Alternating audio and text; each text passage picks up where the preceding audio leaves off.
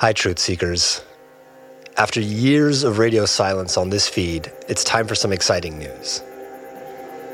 Now, before you start running to the attic to get your anti Deca Group banners, I'm not announcing the release of Deca 2 right now. Our hunt for a production budget continues. The good news, and part of said effort to get a Deca budget together, is that I've made a completely new show. A new fiction podcast written, directed, and soundtracked by me, like I did with the Deca tapes.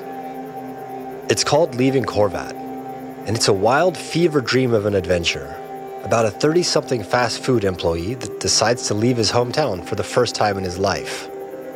But the outside world is a lot weirder and more dangerous than he thought.